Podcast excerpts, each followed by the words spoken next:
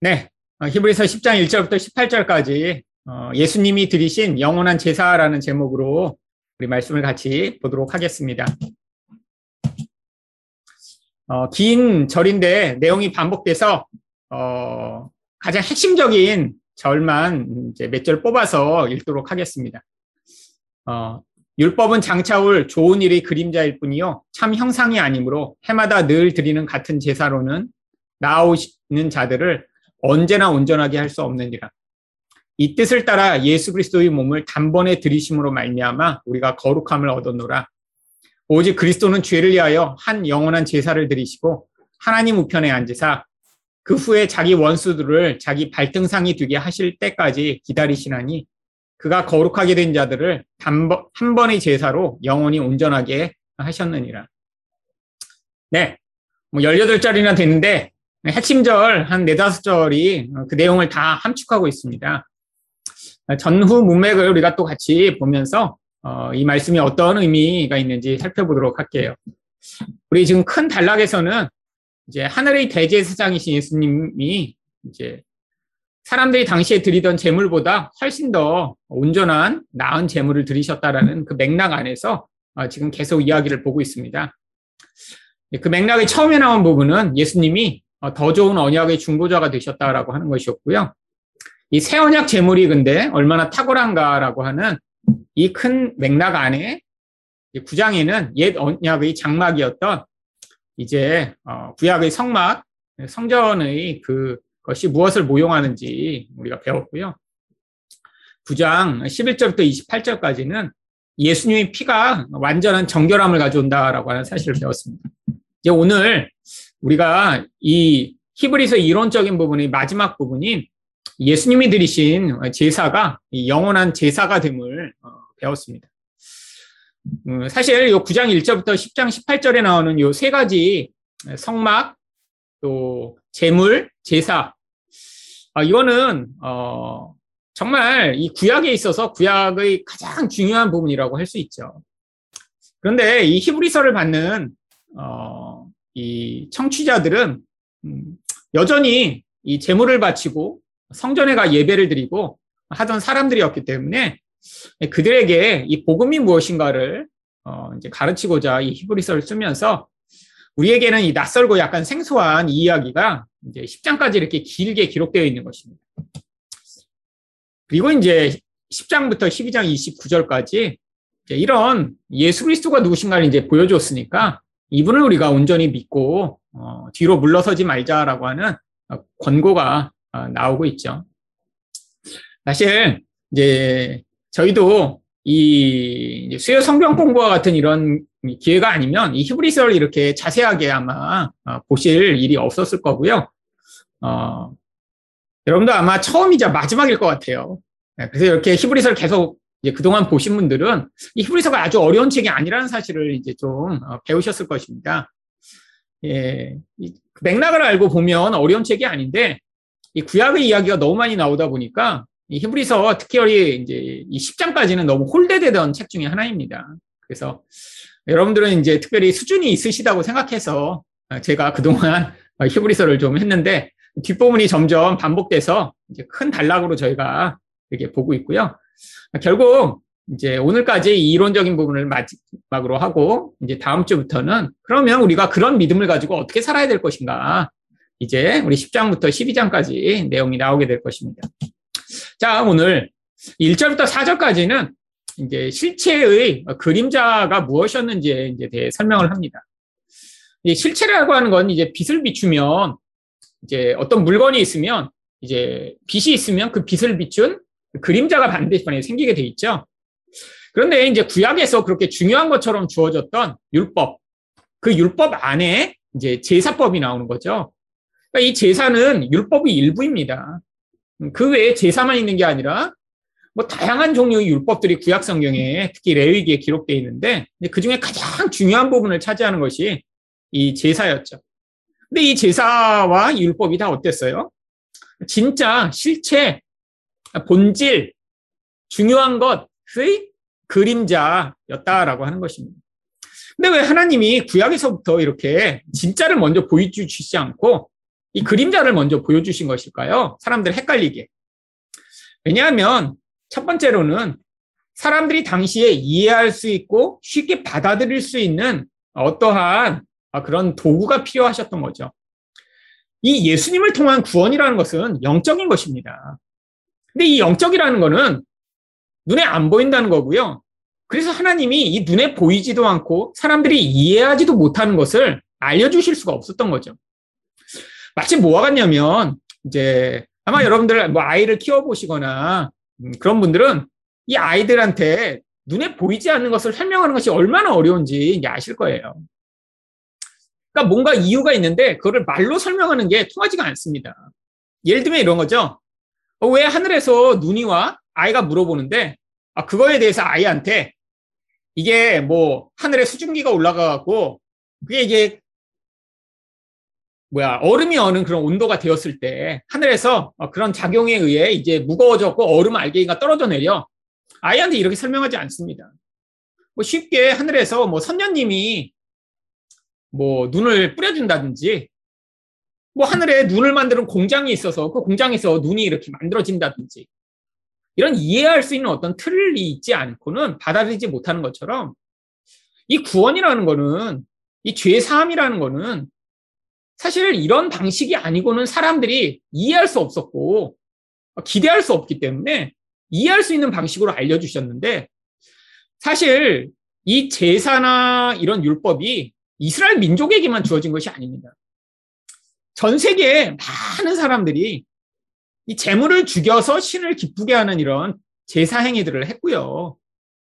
또 하나님이 그것을 통해 얻을 수 있는 것을 축복, 또 이것을 하지 않으면 받게 되는 것을 저주라고 말씀하신 것도 아주 보편적으로 축복과 저주에 대한 그런 사람들의 생각이 있었기 때문에 그것으로 미리 받아들일 수 있도록 가르쳐 주신 거죠. 근데 문제가 뭐냐면 이 모형은 효과가 없습니다. 일시적이고 임시적인 효과죠. 온전한 효능이 없기 때문에 그래서 반복해서 제사를 드려야 됐던 거죠. 그러니까 제사를 한번 드리고 나서 온전히 깨끗하게 됐으면 그다음 또 제사를 드릴 필요가 없는데 이게 자꾸 문제가 생기는 거예요. 또 죄를 짓고 또 죄를 짓고. 결국 결론이 뭐냐면 황소와 염소의 필요는 죄를 없이 하지 못한다라고 하는 것이 구약의 반복되던 제사의 결론입니다. 자, 그런데 아직도 이 구약에 주어진 이것들을 이제 오해하고 있는 어, 부류가 있습니다. 아주 적극적으로 오해하고 있는 부류는 이제 우리가 이단이라고 어, 주로 부르죠. 근데 이단 가운데 어, 안식교와 특히 하나님의 교회가 이 구약을 오해해서 지금 이제 이단적인 주장들을 계속해서 펼칩니다. 자, 안식교는 왜 안식교라고 부를까요? 구약의 율법을 잘 지켜야 되는데 그 중에서 그들이 아주 중요하게 여긴 것이 바로 안식일을 지켜라라고 하는 그 율법 가운데 하나를 그들이 이제 아주 중요하게 여겨서 그래서 결국 자기들의 이름을 안식교라고 부른 것입니다. 근데 그것만이 아니라 안식교에 가보면요. 안식일만이 아니라 되게 구약의 여러 가지들을 지키려고 굉장히 노력을 해요. 그러면 심지어 먹는 것까지 구약에 있는 율법에 따라 안식교인들은 아주 열심히 지킵니다. 그래서 이 안식교인들은 고기도 잘 안 먹어요. 왜냐하면 이 구약의 율법에 의하면 이게 먹는 고기, 안 먹는 고기가 이제 있고요. 또 죽일 때도 이제 일반적인 방법으로 죽이면 안 되거든요. 그래서 이 안식교인들 가운데 아예 그러느니 우리는 채식을 하겠다 그래서 이제 채식하는 사람들이 굉장히 많고요. 그래서 자기들이 먹는 음식을 스스로 만드는 경우도 많습니다. 그래서 이제 한국에도 아직도 굉장히 큰 점유율을 차지하고 있는 게 이 삼육두유죠. 이 삼육두유도 그래서 이 안식교에서 만든 거예요. 그럼 이 하나님의 교회는 왜 하나님의 교회라고 했을까요? 결국 이 구약에 있는 뭐 물론 거긴 우리가 믿는 하나님과 예수님 이렇게 믿지는 않지만 자기들의 이제 그 뭐 하나님 뭐 하늘에 계신 뭐 어머님 이렇게 하고 믿는데 구약에 있는 율법들을 가져옵니다. 그래서 이 하나님의 교회 안에서 보면 유월절도 지켜요. 자기들이 굉장히 중요한 절기 중에 하나가 6월절입니다. 그래서 이제 구약의 절기들을 갖다가 사람들에게 요구하는데, 아니, 근데 왜 이 시대에 이 구약의 이런 율법을 갖다가 믿으라고 그러는데 엄청나게 참 영향력이 많고 믿는 사람들이 많잖아요. 왜 그럴까요? 이 사람들의 이 율법적인 기질이 거기에 쉽게 넘어가기 때문입니다. 이 율법적 기질이라는 게 뭐냐면 사실 이 구원을 한마디로 하면 은혜로 얻는 거예요. 근데 이 은혜로 얻는다에 사람들은 굉장히 불편해합니다. 왜냐하면 정당한 대가를 치루어서 내가 그거에 대한 보상으로 내가 원하는 걸 얻어내길 원하는 게 인간의 기본적 속성입니다. 그냥 받는다 그러면 어, 이게 받아들여지지가 않는 거예요, 잘. 아, 내가 열심히 한 만큼 더 좋은 걸 받거나 상을 받고 아, 그렇게 열심히 하지 않은 사람은 벌을 받고 이게 사람들이 가지고 있는 기본적인 어, 그런 내적 반응이고요. 이 반응에 가장 적합한 것이 바로 이 율법주의적 사고입니다. 그러니까 구역에 있는 율법을 열심히 지킨다라고 하면 그걸 가지고 아, 나는 괜찮은 사람이야. 아, 그러면 뭐가 또 가능해요? 구원을 예측할 수가 있어요. 예측. 그렇잖아요. 그럼 내가 거기서 뭐뭐 하라고 하는 걸 열심히 하고 있으면 내가 구원받았는지 안, 안 받았는지 예측이 가능하죠. 만약에 대학교를 들어가는데 여러분 뺑뺑이로 해갖고 이렇게 대학교를 뽑는다고 생각해 보세요. 그러면 수험생들이 얼마나 불안할까요? 그렇잖아요.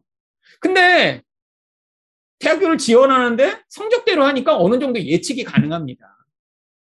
근데 이게 바로 사람들이 구원을 받을 때 어, 생각하는 거예요. 그러니까 예수님만으로 구원받는다 그러면 뭔가 부족한 것 같은 거예요. 내가 뭔가를 해서 거기에 대한 나의 보장을 이루고자 하는 마음이죠. 여러분 그래서 이 안식교가 예수님을 안 믿는 게 아닙니다. 예수님도 믿어요. 근데 예수님만으로는 부족한 거예요. 어떻게 예수님만으로 구원을 받아? 어떻게? 거기다 뭔가 좀 플러스해서 내가 이 정도까지 했으니까 그래도 하나님이 내가 한 것 이쁘게 봐주시겠지. 여러분 그런데 사실 이런 이단들이 우리가 보고 와, 정말 어떻게 저렇게 믿을까라고 할 수가 없는 게 기독교인 안에도 이게 아주 보편적인 그런 영적 태도입니다.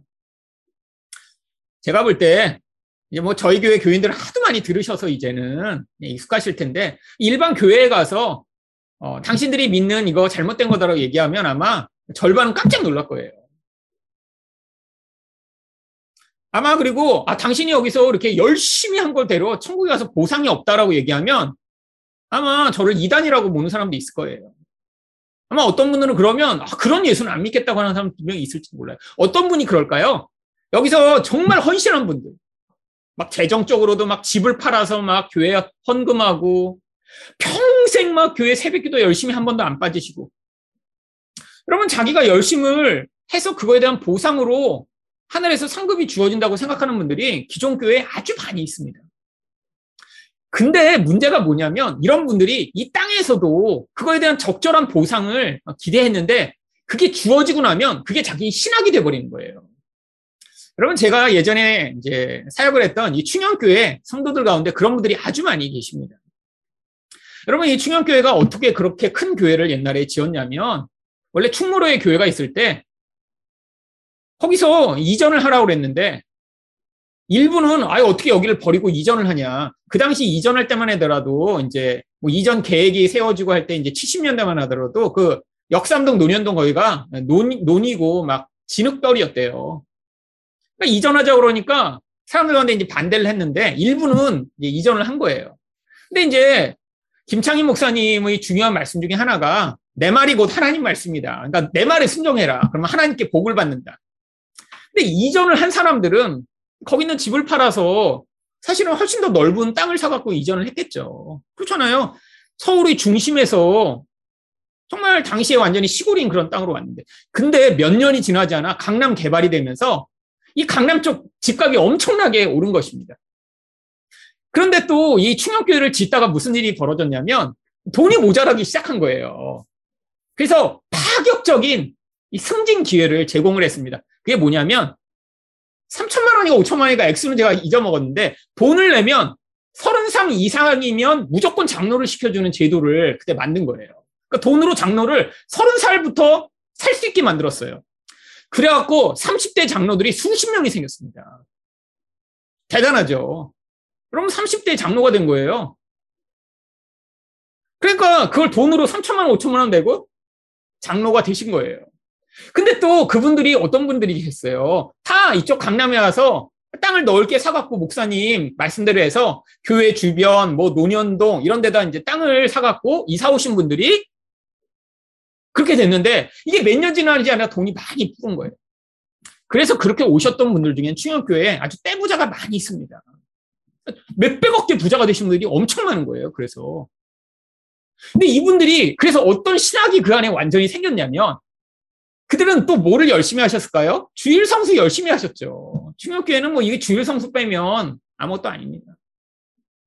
그러니까 나는 주일 성수 열심히 했고 목사님 말씀을 순종하여 이렇게 했더니 복을 받아 이 땅에서 이렇게 수백억 대 재산가가 됐다. 이게 하나님이 나에게 주신 복이고 내가 또 이렇게 장로되고 교회 섬기기 위해 또 얼마나 많이 헌신을 했냐. 사실 그 80년대 초반에 몇 천만 원은 아마 지금 엄청난 돈일 거예요. 솔직히. 그렇잖아요. 그 당시에 아마 몇 천만 원이면 아파트 살 돈이니까 지금 아파트 막 30억씩 한대니까 몇십억을 내놓으신 거죠. 솔직히. 그러니까 이분들 안에 신학이 완전 생겨버린 거예요. 그런 신학이. 여러분, 이게 무서운 것입니다. 이게.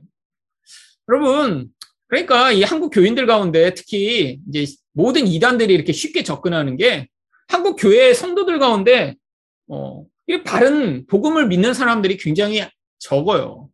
여러분 요즘 신천지가 이제 광고와 유튜브와 뭐 신문에 엄청나게 광고를 지금 때리고 있습니다. 무슨 광고 때리는 줄 아세요? 요한계시록 바로 알기 세미나 한다고. 어제는 제가 퇴근하면서 양재역을 지나가는데 양재역 옆에 큰 그 전광판이 있거든요. 엄청나게 큰 전광판인데 거기는 박옥수가 또 세미나 한다고 또 거기 계속 광고가 나오더라고요. 여러분 그런데 신기하게 이 신천지에서 가르치는 요한계시록 세미나가 바로 기존 교회에서 여태까지 가르쳐온 전천년설을 기반으로 둔 세대주의적 요한계시록 해석과 거의 유사합니다. 그러니까 신천지가 이상한 거를 가르치는데 막 사람들이 넘어가는 게 아니라 기존에 이 한국 교회에서 가르쳐왔던 잘못된 세대주의적 전천년설과 거의 유사해요. 거의. 큰 틀은 똑같습니다. 큰 틀은. 곧 안에 해석하는 아주 세부적인 부분은 달라지지만. 그러니까 기존 교회에 다닌 사람들이 그런 이단에 넘어가는 게 아주 쉬운 거예요. 왜 기본 정서가 그냥 이 율법적이고 기복적이고 왜곡된 방식으로 성경을 해석하는 그 틀이 너무 익숙하기 때문에 이단의 접근이 어떤 다른 것보다 쉬운 것입니다. 사실 어쩌면 지금 이 중간기 시대에 이런 율법 때문에 예수 믿는 게 참 고민되고 그 둘 사이에서 헤매던 사람들과 어쩌면 지금의 한국교회 성도들과 아주 유사한 상황이 있는지도 모르죠. 자, 그래서 이제 제사와 순종을 대조합니다. 거기서 10편, 40편, 이 6절부터 8절을 이제 인용해서 설명하는데요. 그 핵심 내용은 이거예요. 하나님은 제사의 예물을 원래 원하신 것이 아니다. 근데 앞으로 메시아가 오시면 하나님의 뜻을 행하기 위해 따로 오실 것이다. 그러니까 무슨 얘기예요? 제사 예물이 메시아가 오시면 폐지될 임시적으로 주어졌던 것이다라는 사실을 이 시편을 통해 보여주고 있는 거죠. 그러면 거기서 그래서 이 히브리서 저자가 이제 이걸 근거로 해서 뭘 얘기하냐면 하나님이 제사와 예물을 원하시지 않는다는 것이 무슨 뜻이냐면 이걸 폐하시고 이제 두 번째 것 예수님이 몸으로 자기 제물로 드리신 것으로 우리를 거룩하게 만드실 것을 미리 시편에서부터 약속하셨기 때문에 이 말씀이 여기 기록된 것이다라고 얘기를 하는 거예요. 결국 그래서 이제 11절부터 이 예수님의 제사장직이 얼마나 온전한가를 설명하고 있습니다. 예수님의 제사장직이 온전하다는 건 결국 구약에서 드렸던 이런 제사가 불완전하였음을 먼저 설명해야죠. 불완전하였기 때문에 계속 반복해서 드릴 수밖에 없었고 그것으로는 죄를 깨끗하게 할 수 없었다라고 하는 것입니다. 그럼 예수님이 드리신 제사는 세 가지 특별한 의미를 가지고 있다고 얘기합니다. 첫 번째, 예수님이 이것을 드리시고 하나님 우편에 앉으셨다라고 이제 12절에서 얘기해요. 이건 무슨 뜻일까요? 여러분, 하나님 우편이라는 건 모든 것을 완성하신 뒤에 예수님이 가장 높은 곳에 오르셨다라고 하는 것입니다. 그러니까 예수님이 제사를 드리신 것을 얘기한 다음에 예수님이 하나님 우편에 앉으셨다는 건 이 예수님의 제사가 완성되어서 이제 예수님이 그 모든 영광과 그 완성된 그 자격을 얻으셨음을 보여주는 거죠. 두 번째로 예수님이 드리신 제사가 온전한 이유는 바로 이것으로 말미암아 원수들을 발등상이 되게 하기까지 이제는 기다리신다라고 하는 거죠. 이게 왜 원수들 얘기까지 갑자기 나오나요? 여러분, 이 죄라고 하는 것은 원수들에게 비방할 거리를 주어 성도들을 지배하고 노예로 삼게 만드는 조건이었기 때문입니다. 그러니까 예수님이 이제 원수들을 내 발에 짓밟을 수 있는 권한을 가지시고 기다리신다는 건 죄가 해결되어 이제는 원수들에게 매여 있던 자들이 자유케 되었다는 걸 보여주기 때문에 이 두 번째도 예수님의 제사가 온전함을 보여주는 증거가 되는 거죠. 마지막으로 거룩하게 된 자들을 영원히 온전하게 하셨다라고 합니다. 이 거룩하게 된 자, 결국 성도들이죠. 성도를 이제 영원히 온전하게 하실 수 있는 것이기 때문에 예수님이 드리신 제사가 온전하고 이 그리스도의 직이 바로 온전한 제사장직이다라고 설명하는 것입니다. 그래서 이제 마지막 부분에 이 새 언약에 대한 구약의 약속을 다시 한번 반복해요. 이 구절은 이 히브리서에서 자주 반복되는 구절입니다. 왜냐하면 이 새 언약이 바로 이 율법의 온전한 기준이기 때문이죠. 그러니까 이 언약의 그 조건 안에 율법이 들어가는 거니까 이 율법의 또 가장 중요한 제사를 예수님이 온전하게 하시고 그 이유가 이 언약을 성취하시기 위한 것임을 보여주고 있는 거죠. 하나님이 새 언약에 대한 약속을 예레미야 31장 33절부터 34절에 하신 것을 다시 인용하는데요. 여기서 두 가지를 인용하죠. 이제 하나님이 하나님의 법을 백성의 마음과 생각에 기록하시고 그들이 죄와 불법을 다시 기억하지 않으실 것을 구약에 말씀하셨다는 것은 이제 새 언약 가운데 이제 하나님이 예수 그리스도로 말미암아 온전한 죄의 해결을 이제 생각하고 계셨기 때문에 이걸 미리 말씀하셨다라고 하는 거예요. 구약의 제물로는 이게 안 됐으니까 이제 새 언약으로 이 일을 약속하셨고요. 결국 이것으로 하나님이 약속하신 이 모든 죄의 해결로 말미암는 은혜가 우리에게 주어졌다라고 하는 것입니다. 여기까지가 결국 예수 그리스도를 우리가 믿어야 하고 그분이 온전하신 이유에 대해 지금 이제 설명을 한 것이죠. 여러분 우리도 사실 이 한국 교회 복음이 전파되고 이제 뭐 말로는 100년인데 제가 볼 때 한국 교회 본격적으로 이렇게 말씀이 전파되고 교회가 세워지고 한 여력은 제가 볼 때 이제 한 50여 년쯤 된 것 같아요. 5, 60년. 그렇잖아요. 70년대, 80년대 이제 시작됐다가 이제 90년대, 2000년대 한 20여 년 정도 이제 그냥 그 부흥의 어떤 결과를 누리다가 이제 쇠퇴기에 들어섰습니다. 근데 저는 쇠퇴기라고 또 한편으로 생각하지 않습니다. 이제까지 너무나 그냥 그냥 교회에 사람만 많이 모으면 되는 아, 이런 어 이제 시대였는데 이제는 성도들이 온전한 복음을 배워 자기 안에 있는 율법과 기법적인 그런 생각들을 다 분별해내고 하나님을 온전히 섬기며 그 은혜에 온전히 반응하는 성도로 우리와 우리 성도들이 만들어져 가는 것 이것이 바로 이 시대의 하나님이 주신 사명이며 뜻이라고 믿습니다.